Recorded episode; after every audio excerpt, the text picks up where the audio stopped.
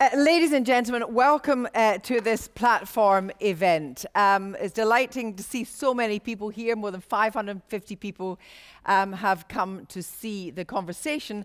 Just before we start, um, how many of you have seen the performance and how many of you seen tonight? How many have seen the performance? Whoa, loads. And how many are seeing tonight? Even more. So let me just uh, g- give you a couple of ground rules. I'm afraid it's not like turning your head away if you don't want to know the football score. We are actually going to be discussing the whole play tonight. So it means that you know you're going to m- maybe know a little more uh, about what you see on stage, uh, the actual particulars, than uh, you might have thought. But anyway, I'm hoping that it will be an enjoyable session for you. So Kirsty, just before you- we start. E- E- Ivo's lost his battery. So what, what's happened is that um, our director's got stage fright. uh, Ivo has lost his battery, but he's come back very quickly. Um, that was just to test the mettle of the sound department, and the sound department here is second to none. Uh, so let me introduce on the far left, I'm sure many of you know Patrick Marber. Um, he has been a fixture at the National for more than 18 months. Um, as the kind of unoffi- unofficial writer in residence. Um, he says that great theatre is accessible to a great number of people. And he's very well known for updating classic texts, for example, um, Strindberg's Miss Julie, uh, transposed from 19th century Sweden to 1945 and retitled after Miss Julie. Uh, he came to this Hedda Gabler an interesting way, which I'll uh, mention in a moment. But before we even start, just a quick plug to say that he's very, very kindly pre signed uh, his texts, and you'll find them in the bookshop. And they're a very limited number, so there should be a scrum when you leave here because you'll have nothing else to do except drink till the performance starts. Uh, then we have obviously Ivo van Hove, who um, is a much garlanded uh, director um, and is making his debut at the National, first of three different productions uh, with his Hedda Gabler. Um, and of course, you know, very famously, He's got uh, you know the David Bowie um, musical on Lazarus, which is on as well. Um, he too has a reputation for taking classics and making them his own. Uh, for example, Antigone with the Velvet Underground uh, as a sound score. Um, in the New Yorker, it said of him, in rehearsal, Van Hove usually works steadily through the text, reaching the end of the play just before the first public performance. So um, I'd like to begin, first of all, though, by asking Patrick, because Patrick wrote a billet-doux uh, to Ivan, uh, Ivo about this uh, production of Hedda Gabler. Now, what happened? Oh, well, um, it, it doesn't reflect well on me, this story, but I'll, I'll, I'll tell it. Uh, the National Theatre announced that Ivo van Hove was going to direct Hedda Gabler uh, in the Lyttelton. This was about a year ago. Um, so I heard the same way anyone else heard by reading the tweets and the, the press release. And I thought, hmm, hmm that'll be a hit. Uh, I, I wonder which lucky bastard's going to write the version for him. Hmm. Hmm. And I, I, was, uh, I thought, hey, maybe it could be me. Maybe he hasn't commissioned it yet. And I had his email address because um, we have a mutual friend called Robert Fox, who is the producer of Lazarus. Um, and I had a sort of, uh, I have another little project with Ivo um, via Robert. So I had, I had the man's email address, and I thought, am I too proud to beg? Uh, and I thought, I thought about it for a day, and I thought, no, I'm not too proud to beg. Um, I really love the play. I really want to work with Ivo because I'd seen View from the Bridge, and it had been, you know, one of the great nights in the theatre, and it was, it, it changed everything. I think in in British theatre, it was a, um, it will be seen, I think, as a as a major event in the thinking of how we stage plays here. Um, I thought, oh, I'm going to beg. Uh, so I sent him an email saying, I love the play and I'd love to work with you. And um, have you commissioned a, a version yet? Uh, do you want a new version? Uh, and I, about three days of agony later, he wrote back saying, Hadn't gone into spam. saying, hmm, let me think about it. I love that. Torture. Yeah, and then about two weeks later, he said, yeah, actually, yes, yes, do a version. So, what was the delay? No, as Patrick said, we met already, so we, I, well, we knew we had been talking to each other already a bit, and uh, the, the, the idea of Hedda Gabler came up very late because I was going to do another show, the show I'm doing next season. Well, you don't talk about seasons here a year, this Mm. year, later on in the fall.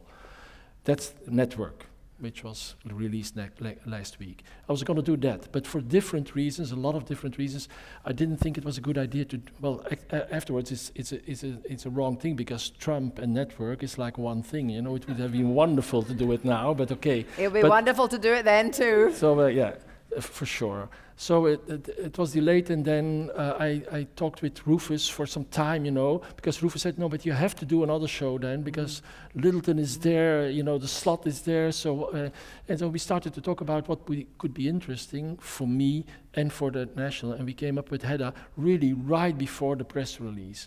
So I hadn't really been th- giving it thought, and as everybody kn- knows by now, uh, is I had done it already in uh, New York, the New York version and Amsterdam version, but it's a long time ago. That was, oh, I'm so bad at dates, but 2004, I think, in New York, and 2005, I think, already in Amsterdam. So, but it's 11 years ago. So I thought, well, it's actually a great idea to revisit uh, uh, this play that I know very well with a, with a new text, you know, because then you have to think also new. And that's, that, that's the three days. That was the three days. So, um, from the Amsterdam and New York to here, how has the view of Hedda in your head percolated through those years? What did you want to do that was going to be different from then? Yeah, but I didn't think. Uh, uh, what I I have a repertory company in Amsterdam. It's called Toneelgroep Amsterdam. We play a lot in the Barbican, uh, and so what we do a lot is we have, for instance, scenes from a marriage by Ingmar Bergman. We have it. We play it almost every year since 2004. Uh, it's great, you know, that you have this wine that gets better and better and better and better and better. Of course, you have to know when to stop because also wine gets. it- okay, but s- so also, for instance, Roman tragedies, the huge Shakespeare, uh, epic Shakespeare production, will be back at the Barbican in a few weeks. Yeah. You know, and we were here already in 2009. We play it since 2007 all over the world. So I, we are, I'm very much used, and it's very much part of my life in the theater to revisit Revisit, things yeah. and to look at things anew. And I think what we did uh, in the version already, but Patrick can talk about it much Mhm. better. The version is much, the, the language is much more minimalistic than in the other versions that I did. And and you absolutely loved Hedda Gabler. I mean, it was it was central to your kind of view of the theatre, Hedda Gabler. So, what did you bring to this version that you thought that it would complement Ivo's style of minimalism and so forth?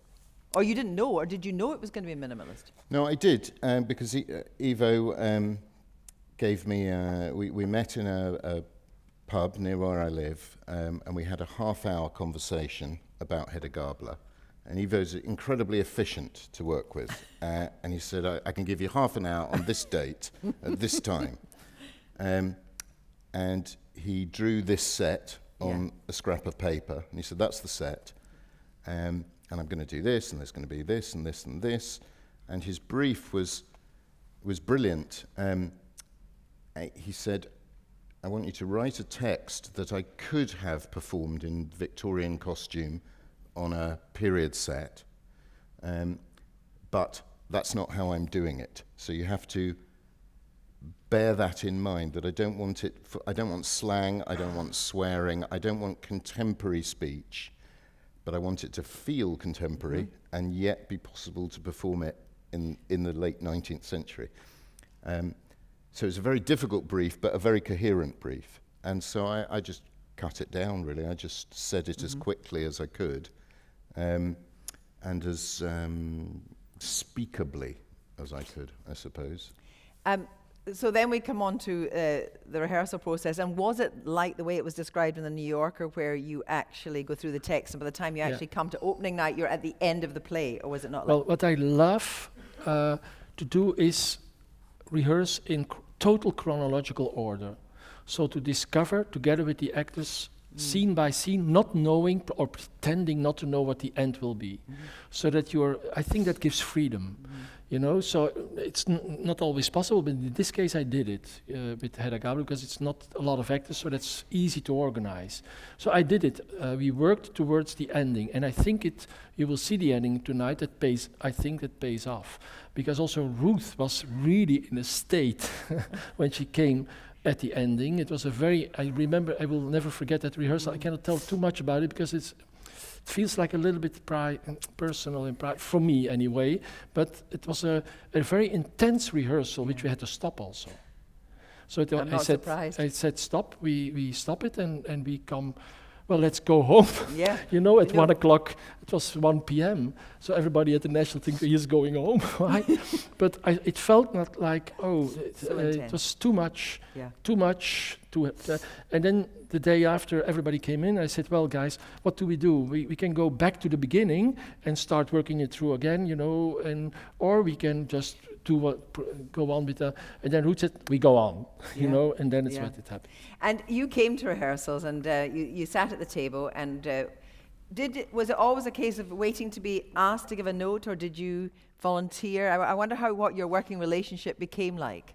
Oh, it was very affable and easy, and I felt able to talk if I wanted to, and very happy to be silent. I mean, I, I came to rehearsals primarily to see how Ivo works, because I was just fascinated to see this man at work with actors, and um, I was very happy to contribute when asked or, or chip in, but that wasn't really why I was there. But you were asked, and what sort of things? I'm interested to know what you might go to Patrick. but there were a lot of changes also in the text you know there was really uh, it was also working further on the exact uh, meaning what it should be uh, you know and it was a lot of things like that or, or things that then suddenly that i thought i understood but then suddenly i did i didn't really got and then patrick could really bring light into my darkness Yes. I, I really love rewriting in rehearsals Yeah. because I think you only, Yeah. as a playwright, understand the play and the production when you're in the room with the Yeah. actors, with the director.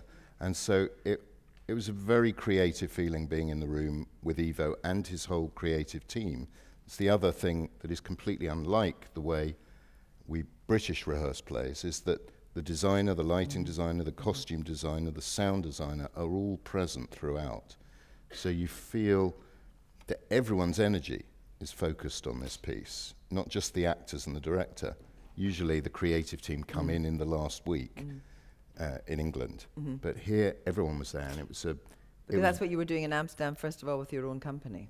yeah but i do it all over the world No, but first, that, that's what you've always done. Yeah, but I think it's very important, you know, that uh, making theater, if it's good, lights, uh, costumes, everything has to be one unity. You cannot add things, you know. It's like it has to be something which grows together. That's what I feel about it. Now, you're, you're a set designer, and your life partner, Jan, um, designs all uh, the plays that you actually put on. Yeah. So, i- is it kind of is it a symbiotic relationship? I mean, do you know? Is, is there a shorthand? I mean, how much does this set change? I mean, obviously at the National, you were New York and Amsterdam before, but how is the how is the how does the synthesis work? I got this question millions of times. And Sorry. It's, it's yeah, but no, no, no, and it, it, but it's for me.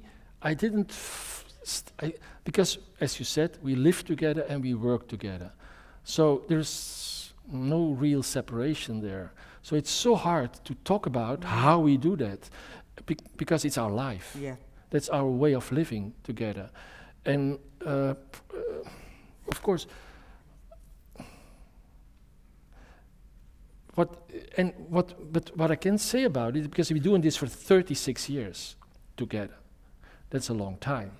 And what we never get bored with each other. We still seem to find a way to he is very critical of my work. Uh, and I'm very critical of his work. and and we but we you know sometimes people think oh they have a quarrel a real No. quarrel you know but No, it never is because we go home and we have you know we talk and we we have we talk about other things so but we can we still uh, we never go for something what we consider mediocre so uh, if a light is not on the right moment that I think it should be, I mention it. But Yeah. it's an artistic, it's a real, continuous, go- ongoing artistic uh, uh, a, conver- real conversation, and we try to push the limits always further and further and further towards each, towards each other. Before we, we talk um, about Hedda Gabler um, herself, um, the way that this is constructed, there is nowhere for the actors to go. They're very exposed the whole time. And I think that's really, I mean, they're really on their mettle the whole time. I think it's phenomenal uh, uh, Yeah. uh, as a piece of work. But Hedda never, I mean, I'm- sorry, this is not a spoiler, she never leaves the stage. she never leaves the stage. There's, there's no respite for her at all. And I, I wonder how, how Ruth took that on. Oh, she embraced it immediately. She she loved the idea immediately. Yeah. But Ruth is a real theater person, eh? You know, it, it's a real theater actress, Yeah. and she uh, uh, she was so inspired. She brought a lot to the to the to the Mm. character, to the role. She deepened it. She made it personal, you know. Uh, and but she embraced also the theatricality of Yeah. the of the uh, of the. So she really was she is the center of the play, Mm. but also in the working process, you know, she was the center. She she hol- held it all together. Yes, Um, and I would yes. also say because the, the version was written for Ruth. By the time I came to write the version, I knew that Ruth had been cast, and I was a, a huge admirer of her work anyway. So it was a real pleasure to write. For, I don't think I've ever done that before to write for a specific Mm-hmm. actor for a role, but. It, watching her work over the years, I- I could write. I could write her anything. I could write. See, another pitch. Doesn't take him long. okay, yeah, the, I, there was there was nothing I couldn't write for this actress. Um, um, she can she can do it all, Yeah. and so that was incredibly liberating as a Yeah. writer. But I think that's where the the part just fits her like a glove. It Yeah. should do because it's it was written for her. And what is and what is so brave, I think, in, i i i for an act an actor like Ruth Wilson as well, is that it's no secret to say she plays a character that is not actually a very likable character in many ways, but but she has a, there is a sympathy vote I think for her throughout, even though when she's not likable. Yeah, that's it, it's not easy to play Hedda Gabler. Well, it's a big part, of course, so it's very attractive. It seems to be, but just to do it and to make it work. And for me, the main thing of the of every Hedda Gabler is that you should believe at the what happens at the end. Should I? Yeah. I cannot say. well, everybody knows, but uh, Yeah, but uh, you know, it's it's like what happens at the end. Really, the end with her. You have to make that believe Yes, you and, have to that was my whole that was my goal Mhm. to really believe that to make it believe that you you didn't think oh well it's happening but okay why But, but I suppose what it is also, it's, I mean, when Ibsen then turned to Hedda Gabler, he made it much more about the, the, the idea of the personal, you know. That was about the idea of relationships and control, and that women were a particular point in society then, particularly you know, about what was acceptable for women and what wasn't acceptable for women. That, of course, has changed massively. But, but the universals are still there about power, about control. And Yeah, do you I- talk about that in rehearsal? I don't talk that much huh? You don't talk in No. rehearsal. uh, Do you talk I- in I don't know. to them Do I about these talk much? No, So- Ivo says he, he's disingenuous because he, Ivo says, no, I, do, I don't want to talk about the psychology. Mm-hmm. He'll say that in rehearsal. But actually, the way he works with the actors, I think, is very quietly, brilliantly psychological Mm-hmm. because these actors um, did the first preview of Hedda Gabler, having only run the play once in the rehearsal room and one dress rehearsal, but they were the best prepared company and the most relaxed company I think I've ever experienced. And it was a real education for me as a, as a sometime director Wow. that you don't need to run and run the play to, to make the actors feel safe. Um, they just need to feel safe. And they, they did. I was, um, I was sort of staggered by it all. Um, but that's, that's 36 years of, of brilliance and Yeah. experience. And But they it- felt, they felt But you know, but you know Hedda intimately. But yeah, every time you stage it with a different actress, you're going to bring something. She, that actress, Yeah. as you say, is going to bring something. yeah but so that I, it. I had with with Ruth uh, one short again conversation a month. I think it was a month before we started or so. I was in London uh, uh, rehearsing Lazarus, and so she was here in between things of the affair. She was for mm -hmm. a mm-hmm. short, a few days in London, so she got in touch with me. So we had a coffee, and we, and she said, "Well, what should I? how should I?" And then I, I said, I remember I said to her one thing that I think it's very important when you play Hedda that it has a little bit to do with the chronological order of rehearsal, that you have to not to uh, think about her as a certain person Point. with a certain identity, but that she reacts, she's there all the time, somebody enters the room, and there is somebody, he, he or she says something, and you respond mm. to it. So that she should, should allow herself to to take that freedom, that you don't need to do something as Hedda Gabler. And then I believe that the scenes will bring you to the depth that's necessary. And well, she did that uh, extremely wonderfully, yeah. I think. Yeah. It's, it's funny, it's playful, it's a woman, it's a girl, it's uh, somebody in a deep trapped, depression, somebody trapped. hopeful. You know, she has all these colors. But she doesn't act it out. You know, it's not like, oh, look at me, mm. how great I am. Mm. You know, it's uh, it has to do. Yeah, I don't know. She does a brilliant job.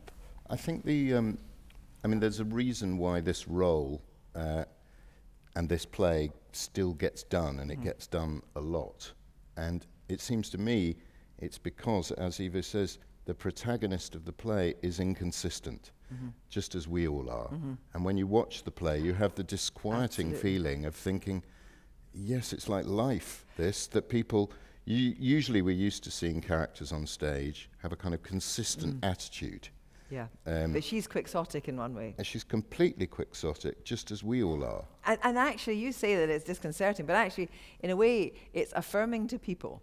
Yes. That, that, that actually, you know, we're all in some way or other not perfect. Yes. Yeah, but it's great what you say because in theater we tend to create a character you know she or he is like this but uh, in, uh, I was at home in Amsterdam this morning, having breakfast with Jan, you know, but having to rush out already. I behaved. Uh, then I was in a in a, in a, my, a staff meeting at my company, so during the breakfast with Jan, I behave totally, I'm a totally different man, behaving totally different mm-hmm. from the staff meeting I have with my, with my uh, managers, you know, in the theater. Then I had to go to the airport, making phone calls. In these phone calls with very different people in different countries, I behave again mm-hmm. differently.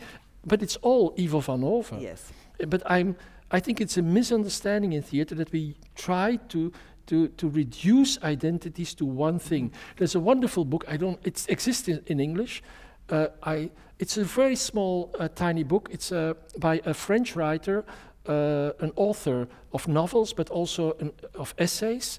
And he wrote an essay, uh, it's called in English, In the Name of Identity. Mm -hmm. It's a wonderful book that describes that we, it's, it's more on a universal level or political level, but that we tend to reduce people to, to yeah. their roots, where they come from. You know, but you are also, I'm coming from, my roots are in a very small town in Belgium, in, Fla in, in Flemish part of Belgium. But I, I'm, I'm, I'm also a gay person. I'm also uh, the general manager of my company. Mm-hmm. I'm also an international networker, you could yeah. say. I'm, I'm so much more than one yeah. thing. And in the theater, we tend to reduce characters to this character. Yeah. Yes. Patrick, you're going to be in tonight.